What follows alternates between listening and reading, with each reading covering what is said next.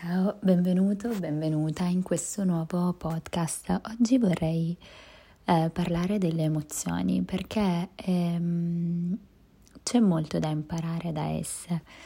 Innanzitutto ehm, volevo dire che mh, mm, gli effetti a lungo termine eh, degli abusi psicologici possono essere gravi quanto quelli degli abusi fisici eh, perché molto spesso la violenza psicologica non viene presa sul serio in quanto non lascia dei, segni, dei segni visibili, però quando eh, parliamo di effetto a lungo termine, ehm, diciamo che al pari della violenza fisica, anche quella psicologica, ehm, spoglia la vittima della propria autostima, del proprio valore e del senso di sé. Quindi ehm, molto molto importante eh, questo aspetto e ascoltarsi se ci si ritrova anche eh, nella condizione di vittima o di abusatore in questo caso.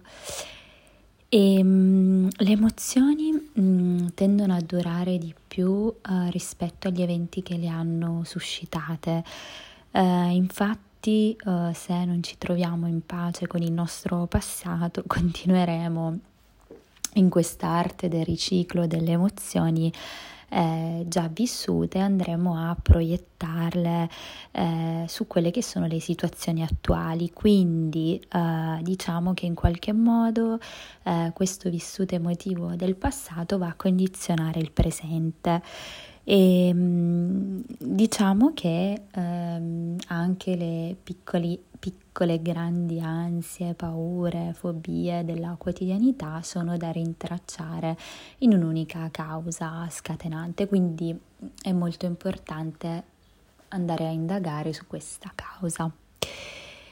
Eh, poi nel momento in cui eh, abbiamo paura, mh, mm, quindi quando hai paura non significa che vuoi scappare, ma che sei interessato, perché la paura um, in realtà um, ha due facce invisibili, una pronta alla fuga, l'altra piena di curiosità.